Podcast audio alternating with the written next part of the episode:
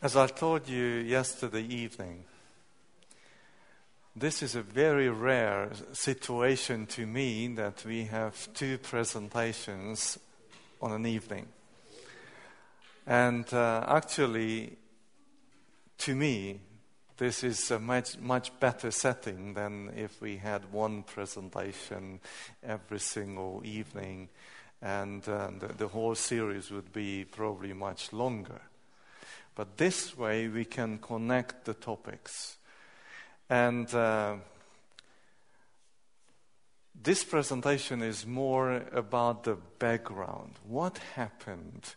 How Lucifer, how Satan came into the setting of the world.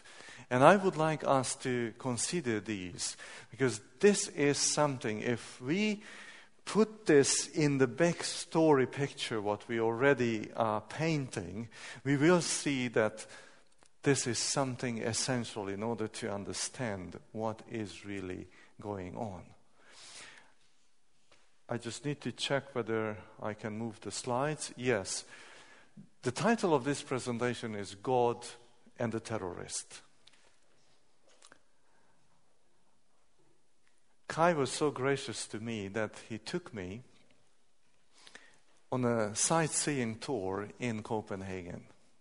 And I picked up something what you told me.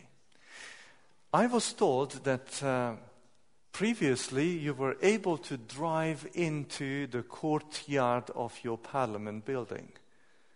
But nowadays, you are forbidden to go there because of terrorism we are all afraid of terrorists. I don't know about the policy of Denmark in related to, in relating to the terrorists, but what I know that, for instance, the United States has a policy that they never ever negotiate with terrorists. No discussion allowed there and they are not allowing their government to be blackmailed by any terror, terrorist attack or terrorist uh, activity. What would happen if something like uh, in one of my stories I read happened? There was a church filled up with people. The priest was up in the front and preaching the word of God when suddenly people with guns appeared in that church building, fully loaded guns, and they pointed to people, and the priest went silent, and one of the chiefs of these terrorists just shouted and said, Those who do not believe in God, please, on, on the floor. Those who believe, please, stand up. And there were five people who stood up, and all the rest went on the floor. Then the chief terrorist said, One more chance. If you do not believe in God, you put yourself on the floor. If you believe, you keep standing. One more guy went down on the floor. There were four standing only. And another terrorist said, Last call. If you still believe in God, keep standing.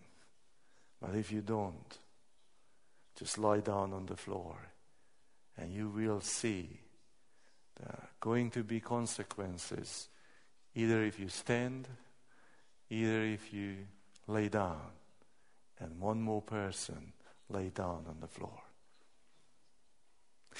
Then the chief terrorist looked at the priest and he said, Sir,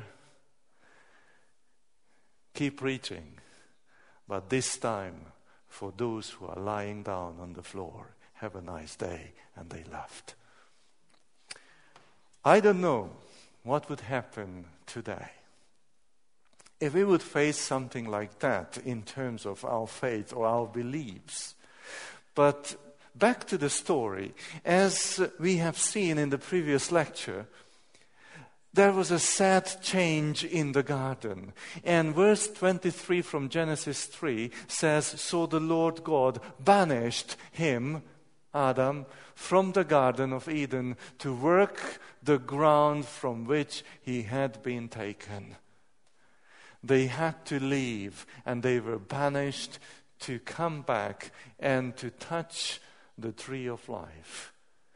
You know the attraction of sin. It's very, very dangerous, and it works like it is described in the New Testament in the book of James. He says in chapter 1, verses 14 and 15, But each one is tempted when, by his own evil desire, he is dragged away and enticed. Then, after desire has conceived, it gives birth to sin, and sin when it is full grown, gives birth to death.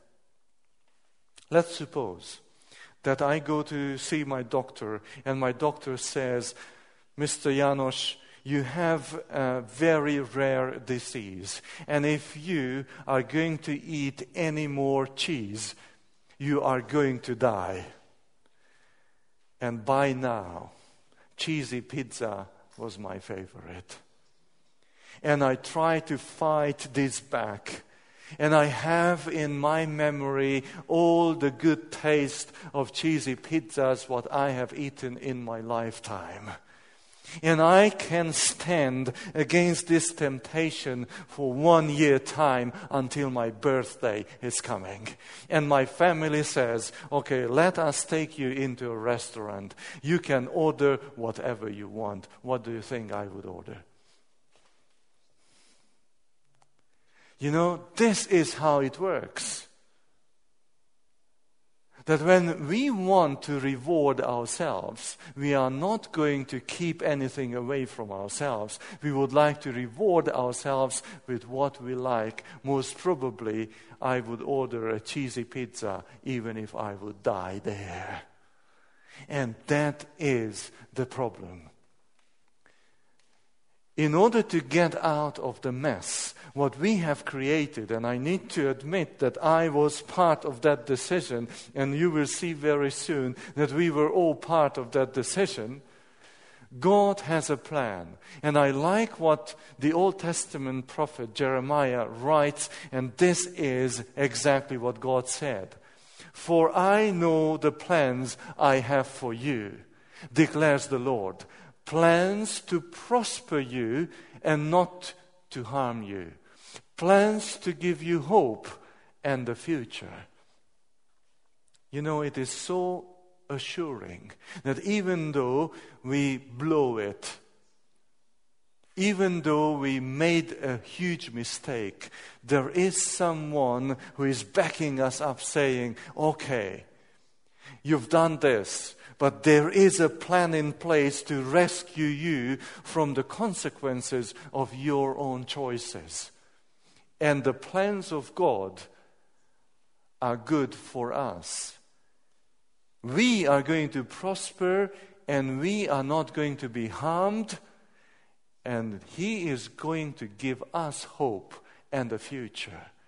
Now, the question is for what price? What is the price to pay for the sin, for the destruction of the relationship between human beings and God. The Bible says in Romans 6:23, "For the wages of sin is death, but the gift of God is eternal life in Christ Jesus our Lord." Can you see the but here? And min is so important here. The wages of sin is death but the gift of God is eternal life in Christ Jesus our Lord. That is so important because it seems from now that we can come out of this mess, what we have created, through the sacrifice of Jesus Christ on that Roman cross when he died on our behalf.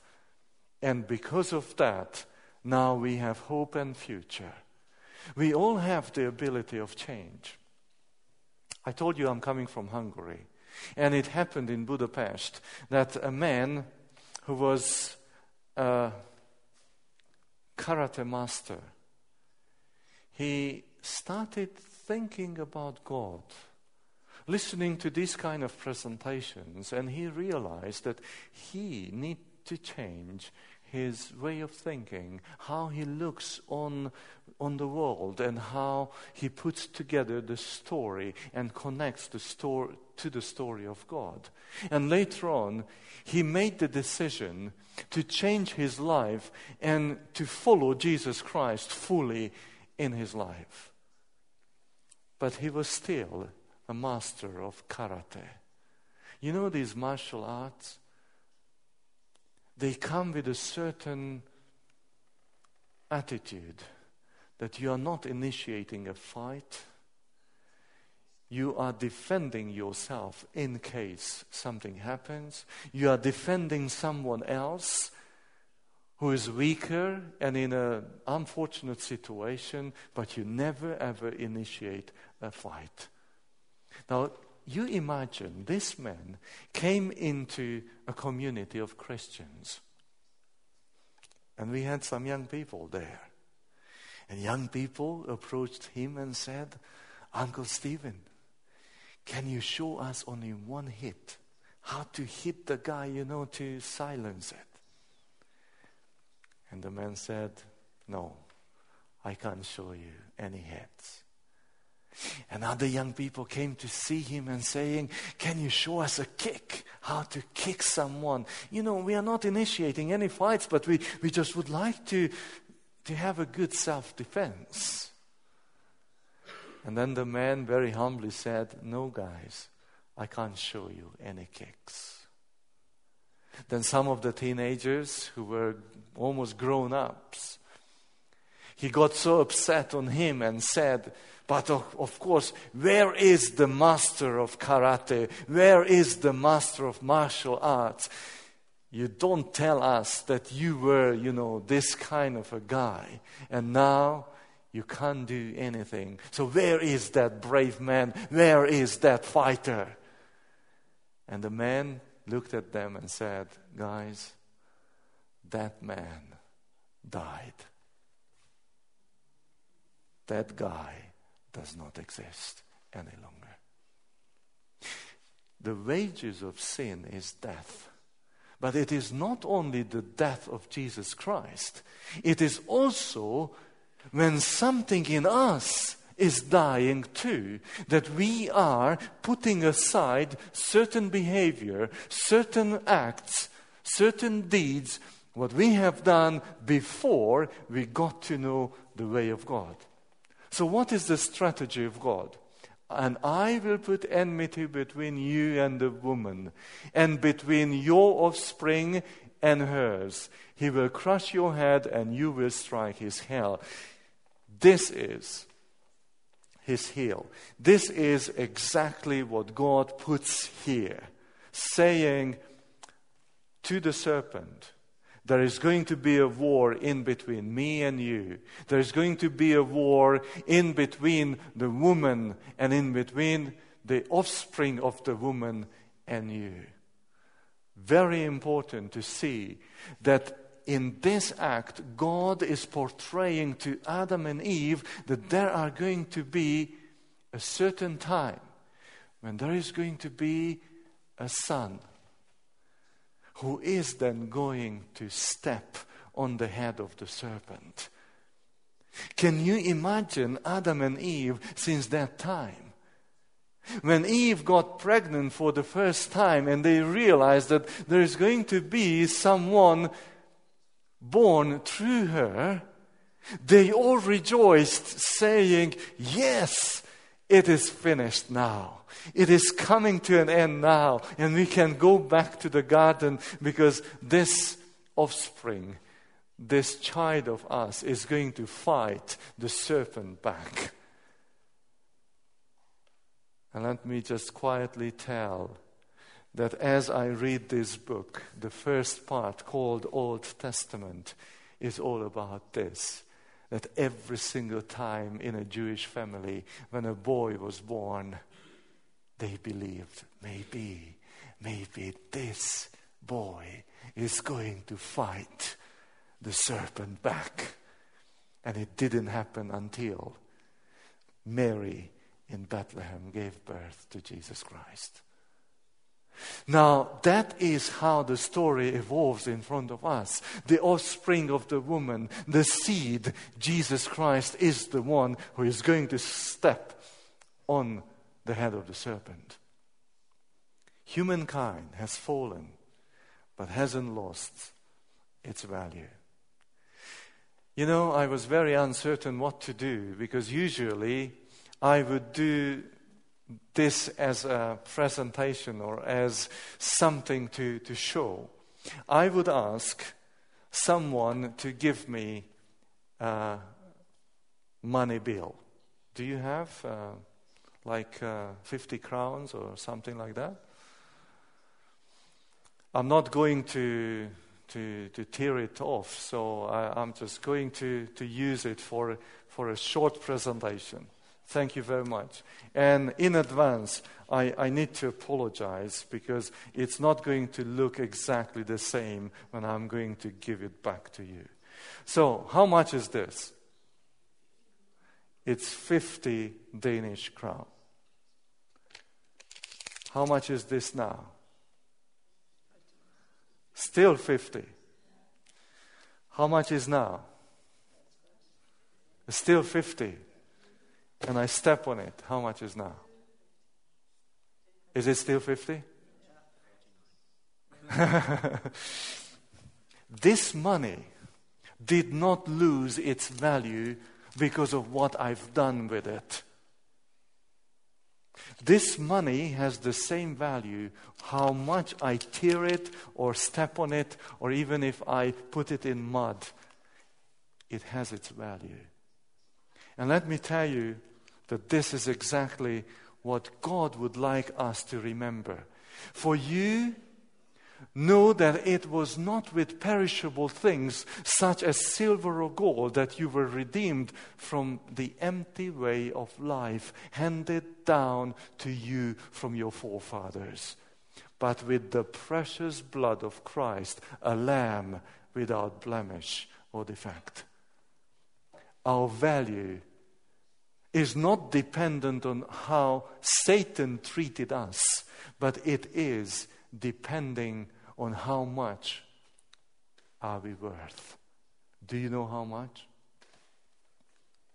If there would be a scale in front of God, the creator of this universe, and he would put in one of the parts of the scale his son, Jesus Christ, and on the other scale, you and me. Who do you think is going to have more weight in front of God? It's us. He valued us more than he valued his only son. That makes a difference immediately that I'm not a cosmic accident here. Even though I've done wrong, even though I made stupid mistakes, someone loves me more dearly than I can ever take or imagine. And that's why there is a thesis here, a, main message here. And it is written by Paul to Titus in a letter chapter 2, verse 11 and 12. For the grace of God that brings salvation has appeared to all men and, of course, women. It teaches us to say no to ungodliness and worldly passions and to live self controlled, upright, and godly lives in, the pre- in this present age. The grace of God that brings salvation has appeared to all people. You know, I have a good friend, and he used to tell me, Janos, you need to remember this. God's grace has been shown to every person, to the believer and to the non believer as well, to the white and to the black as well. to the female and male as well, and there is no difference. To the Protestant and to the Catholic as well, and there is again no difference. To the Baptist and Adventist as well. To the communist, and I'm coming from a communist country as well, and to be frank, to the terrorist as well. And this is very hard to believe. Because as soon as we touch on this issue, then we would like to distance ourselves, saying, No, no, no, no, no. I am not that bad like the Al Qaeda members. I am not that bad like Osama bin Laden. And sorry, I'm not part of that. And I congratulate you, you are not. And I am not urging anyone to be part of any terrorist organization. But I would like to make a point that God's grace appeared to Saddam Hussein and appear to Osama bin Laden, appear to you, and appear to me, and there is no difference. God makes sure that every single human being who lived and lives on the surface of this planet gets in contact with Him and gets a certain knowledge of what His grace and His love means. How Satan and how Lucifer appeared in this whole scene. I call Lucifer the father of all terrorists. And I, am pretty sure that you are going to, to understand this. He was the first terrorist, and let us see how he was treated by God. In Isaiah, in the Old Testament, the prophet writes in chapter 14, verse 12, how you have fallen from heaven. So he was in heaven, O morning star, son of the dawn. You have been cast down to the earth. You who once laid low the nations. The Bible is talking about a creature who was more glorified and who was probably smarter and more beautiful than any other creature who was created by God. And Ezekiel is backing this up in chapter 28, verse 14. You were anointed as a guardian cherub, for so I ordained you. You were on the holy mount of God. You walked among the fiery stones. He had a position very close to God, and most probably he was the closest to God among from all the creatures created by God. Now, the question is how could a creature like that, in that high position, go against God in any time? I also need to, to tell that God created Lucifer. His nature was good and spotless. God did not create sin. God did not create darkness. God did not create cold. Darkness is when light is missing. Cold is when warmth is missing. God gives all his creatures the freedom of choice. And Lucifer had the freedom of choice as you and me are having. Lucifer he had a choice, and that choice spotted his nature. You know, it overshadowed that purpose, what God created in him.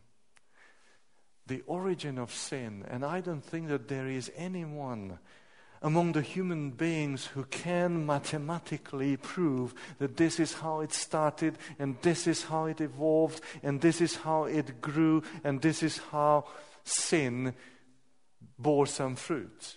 But the origin of sin cannot be excused. Because something, the roots of it, are going back to the pride of Lucifer. And his pride motivated him in his choices and in his decisions. Ezekiel 28:17 says, Your heart became proud on account of your beauty, and you corrupted your wisdom because of your splendor. He looked into the mirror and he said, Hey, I am the most beautiful among everybody. And I should be God like God Himself. Pride is so dangerous. And I remember when I studied Roman history, and uh, I studied that some of the conquerors, some of those uh, leaders of the army, of Roman army, who conquered certain parts of the world, came back to Rome, and they brought back the slaves, and they brought back the gold and silver, whatever they, they, they captured the general of the army came in front of the whole procession. And one general decided to hire a philosopher to stand next to him. And as they entered with his chariot to Rome, and people were hailing and people were shouting and people were, were so excited to welcome them back that this general felt that he almost became worshipped like a god. But he hired this philosopher who shouted into his ears, You are human, you are human, you depend on a mighty God. You are human, you are human. And he says later on that only by that philosopher he could remain a human being. I believe something happened with Lucifer. Lucifer believed that he was the most beautiful, powerful, and clever creature or being in the whole universe. And no one was shouting into his ears, Lucifer, you are a creature. You are created by God and you depend on Him. You do not have life in yourself. You need His grace in order to sustain your life. But unfortunately, the egoism of Lucifer wanted equal status with God. You know, in Isaiah we read 14:13 you said in your heart I will ascend to heaven I will raise my throne above the stars of God I will ascend above the tops of the clouds. I will make myself like the Most High. He said, I am so powerful like a God. Then why shouldn't I be a God? And he wanted God's place, wanted God's position, but he did not want God's character. And that is sometimes one of the biggest problems we face on this earth. I have seen so many people who were looking at their neighbors and they wanted actually their house, their car, their possessions, but they did not actually want the same hard work what the neighbors put into acquiring those things. I'm not saying that things can make us happy, but what I'm saying, when we desire something what people own, and we do not want to take the same steps in order to acquire those things, then something is wrong inside here. Lucifer wanted God's authority, but his love he didn't want. He didn't want to love anybody. He, would, he wanted to manipulate everybody around himself, and he wanted everybody to obey him. That's why he started a war in heaven. In Revelation 12:7 we read and there was war in heaven. Michael and his angels fought against the dragon and the dragon and his angels fought back. And what was the outcome of this Star Wars? This great dragon, the ancient serpent called the devil or Satan, the one deceiving the whole world, was thrown down to the earth with all his angels. How could this happen? Satan became the chief terrorist. And you ask the question, and I asked the question many times how God treated him. Did God give him the freedom of choice? God could have stopped him. Forgive me this thought. But if I were God in those times, and I could see that one of my creatures revolted against me, I would have invited him into a secret room behind the throne room, and I would talk to him. And I would have told him, Look, what you have done is wrong. You stop it. And if you don't stop it, I'm going to destroy you now. Nobody would see it. And I'm going to clone a new Lucifer out of you. It's going to have the same appearance, the same height, the same hairstyle, the same voice, the same brain, everything the same without the pride of Lucifer. And I would just lead you out and I would say, you just continue and go and serve me. You know what?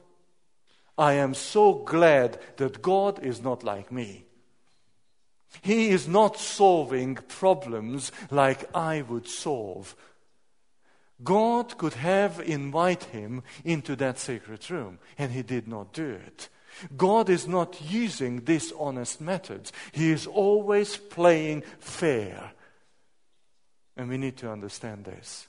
You know, he gave Lucifer a planet. And he said, Okay, Lucifer, I'm creating this new planet called Earth.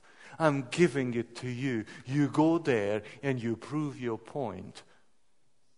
Lucifer accused God that God is not treating his creatures as creatures with individuality and with freedom of choice. He accused God that God is treating us like robots. And Lucifer says there is another way of governing the universe. And God says, okay, you go there and you prove it. Let's see how you govern that planet and how I'm governing the universe. Again, we just need to realize that we are part of that war. Whatever happens in our brains when we need to make a decision, we are under at least two influences. One influence would go against God, and another influence would invite us to think differently and to involve God's principles in our decision. God is good to the terrorists too, and that is so good news. But who is this Satan? In John 4, uh, John 8:44, Jesus says to the Pharisees, "You belong to your father, the devil, and you want to carry out your father's desire." So some of those people followed the devil's principles. And Jesus says, No way, I'm not going to go that way. He was, and he talks about the devil, he was a murderer from the beginning, not holding to the truth, for there is no truth in him. When he lies, he speaks his native language, for he is a liar and the father of lies. Lucifer is always lying. There are only a few exceptions when he is not telling lies, but then he is using those truth or facts against us. And I'm going to talk about that in one of our other presentations. The God of the second chances is revealed here.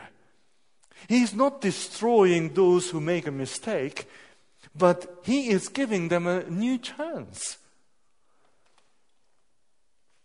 Would you kill Cain after he killed his brother Abel?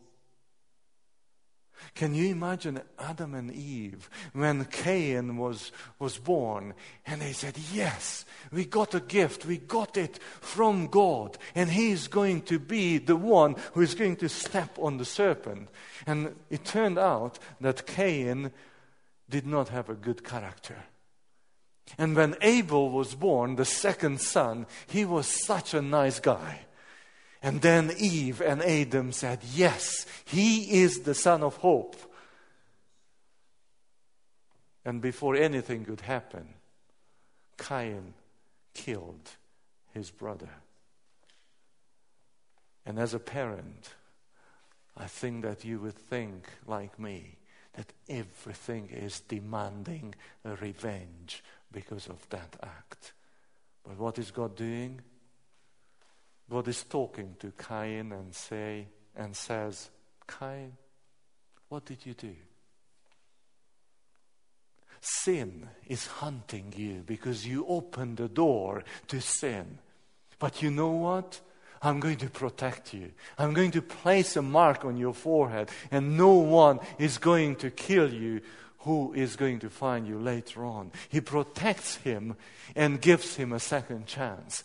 That is how God is treating the terrorists. Giving them a second chance. That is how God treats the sinners as well. There are not many second chances. I don't know how it is in your country, but uh, in uh, the countries I'm visiting, usually when you are driving a car and uh, you see this kind or these types of cars by the side of the road, you know that they are checking your speed. Is that something like this in, in Denmark, or you went away from this?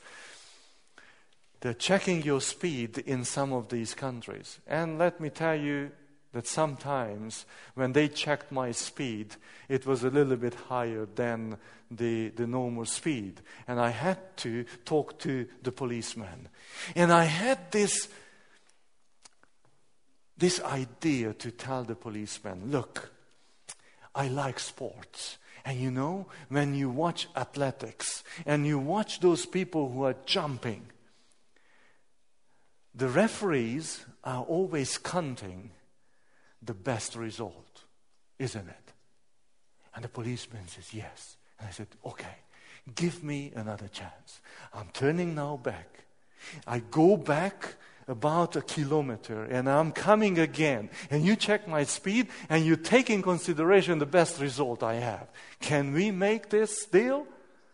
And the policeman looks at me and smiles and said, No, sir. You've done it, and it's, it's over. You pay the fine. There are no second chances when we break the law and we commit a crime. You know, in Switzerland, I need to smile on this. One friend of mine went to Switzerland. And over there, they are using this kind of uh, speed checkers Maybe you are using something like that in Denmark. Maybe not. Maybe you are so obedient that you don't need even to, to, to check your, your speed.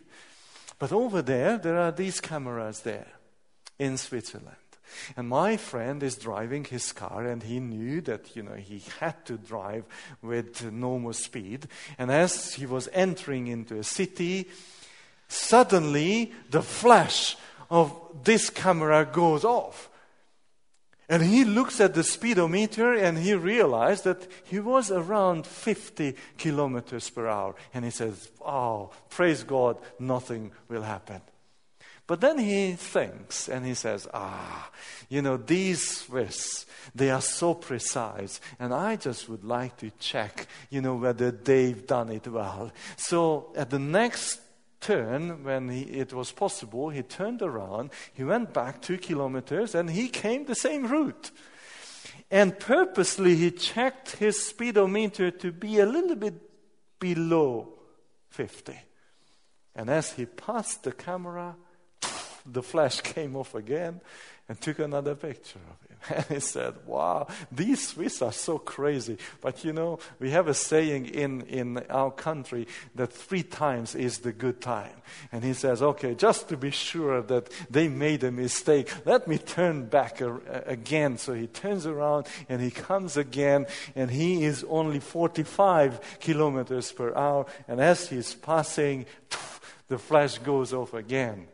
And he says, I don't care about these guys because they probably set this machine wrong.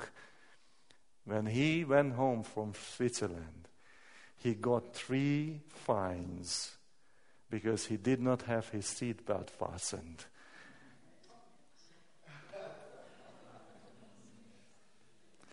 Not many second chances. And one more. Can you imagine?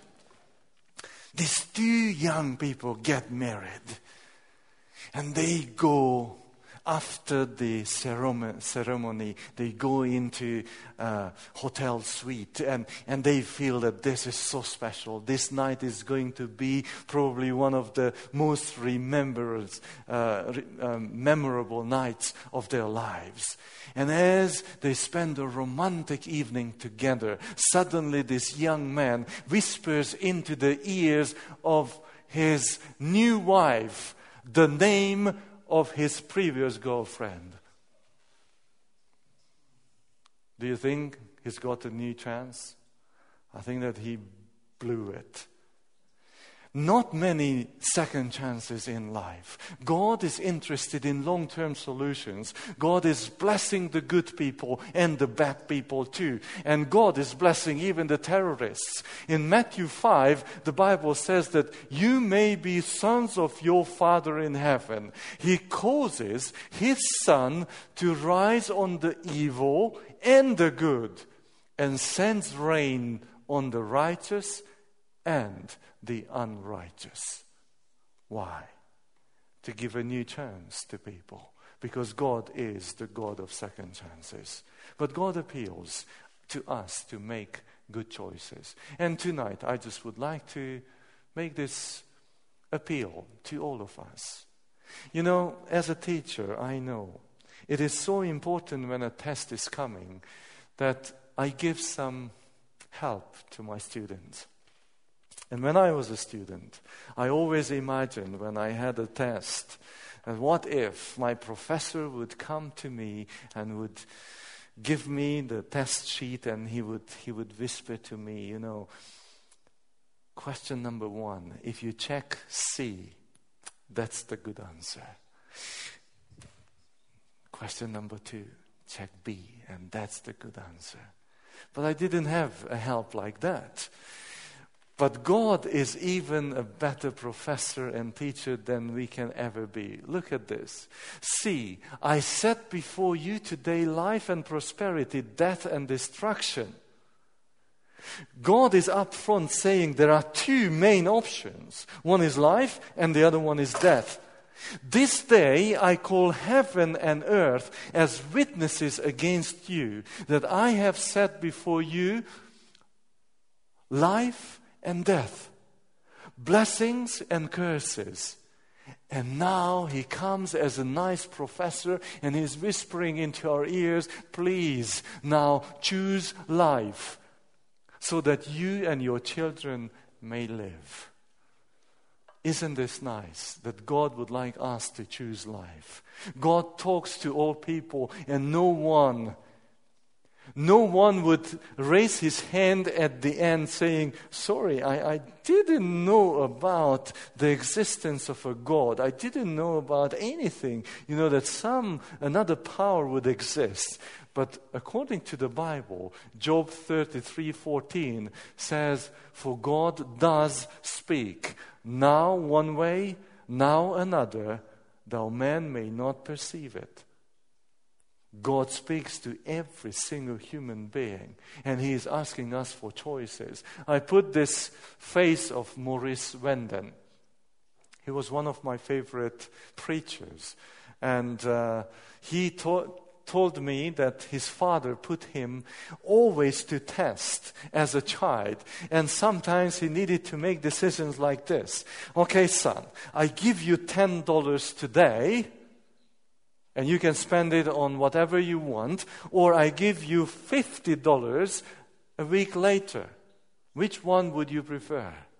And he says, I needed to make the, the mathematics saying, yeah, if, if I have the $10 today, I could buy this, this, this, this, this now. But if I wait one more week, I'm going to buy even more. And he said, I was forced into these kind of decisions. And one of the hardest decisions he had to make was when his father walked into his room and said, I give you one million dollars today, but you can live one year, and after one year, you have to die. Or you can stay in my house as long as you want, but I don't give you any money. I said, I needed to wrestle with this. You know, to take it, to grab it now, what I enjoy, or, or to think long term. And God always thinks long term.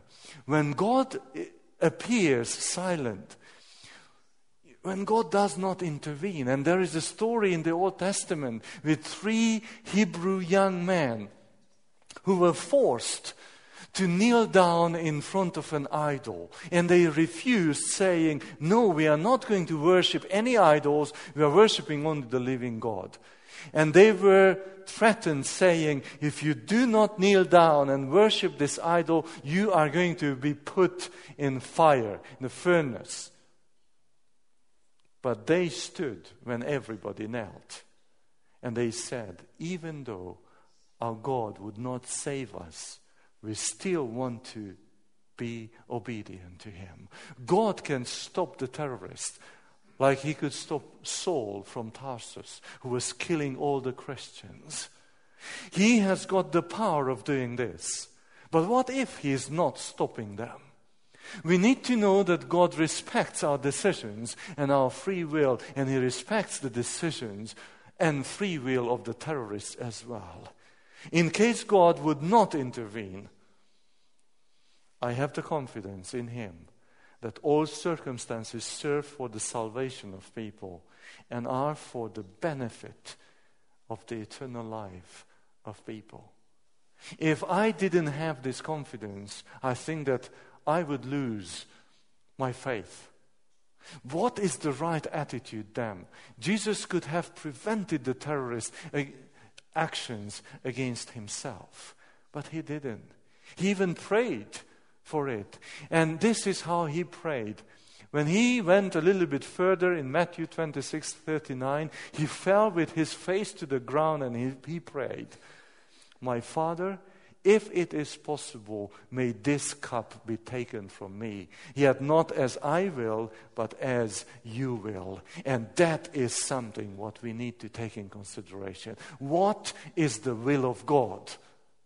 This is what the Bible says about the will of God in 1 Timothy chapter 2 verse 4 who wants all men to be saved and to come to a knowledge of the truth. That is the will of God, that everybody comes to know God. God's solution always serves the eternal purpose of people, and I'm confident of that. I am a terrorist, at least a murderer. I am not any better than any criminal on this earth. Of course, I made this picture wanted. And this is my name and this is my picture. Because killing the Son of God. Friends, I killed him. I'm very sorry, but I killed him. God could see us, human beings, as terrorists who took his son and killed him. And my sins, my wrong decisions killed Jesus Christ. But God has another approach to it, and this is his approach in Romans 8:32. He who did not spare his own son, but gave him up for us all, how will he not also along with him graciously give us all things? And that is exactly how God is treating terrorists and sinners. And this is the bottom line for me. Jesus loved me and died for me, but not only for me, but because of me. I am the nail in his hand. My sin, my hands caused his death. I killed him, but he gave himself for me and brought life to me. And that's why I'm inviting every one of us. Let's just gaze on what He has done for us. Let us just realize that we are not any better than those people we condemned. That yes, I have never killed a human being, but I have killed the Son of God. And although some people say, but you know, I live a good life, I have good intentions, and I want to live peacefully, but I still don't want to do anything with this God. Good intentions are not enough.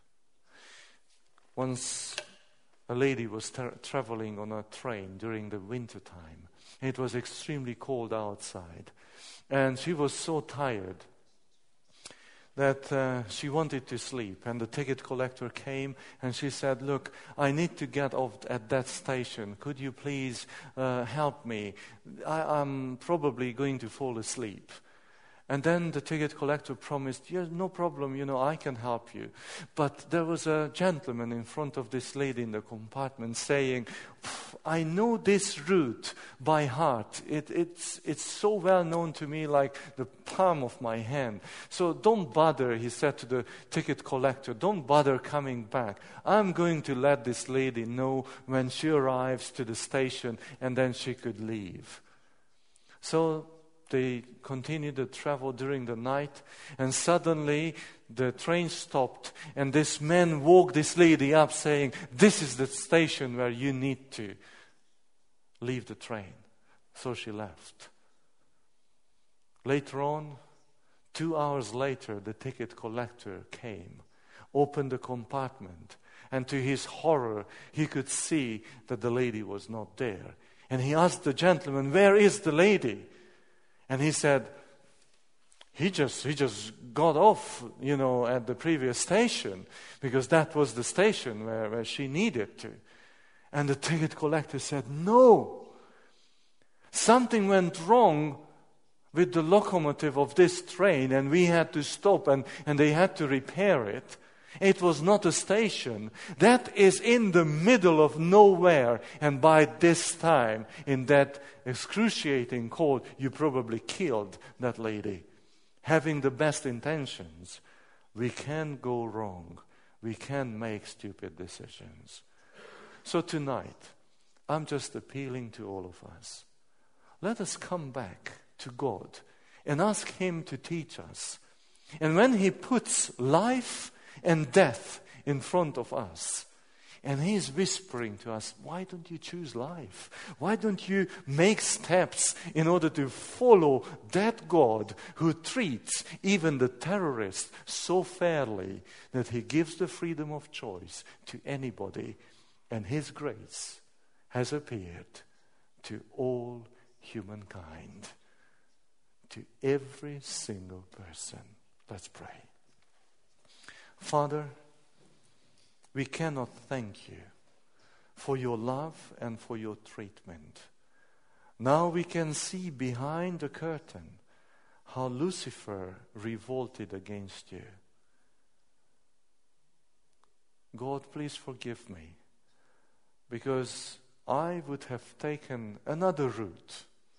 I would have destroyed this Lucifer and cloned a new one and nobody would realize. But you are not hiding anything. You wanted to be upfront, and you gave him this planet to prove his point. And we can see actually how far he got, proving his point, and how many people are turning against each other, against you, destroying relationships, living only for the sake of today or tomorrow. And ultimately, what we realized that we are not any better than any terrorist, than any sinner on this world. I killed your son, and I would like to ask for your forgiveness. I would like to follow you and to have the same principles adopted in my life as you have love, grace, and freedom of choice. And I'm praying for everyone here in this hall that we would make this decision in our lives, that we would follow you, your principles. And now, as we know, why are we here? How we got into this mess? We now see glimpses of how we can get out of the problem what we have created. And we want to thank you in Jesus' name. Amen.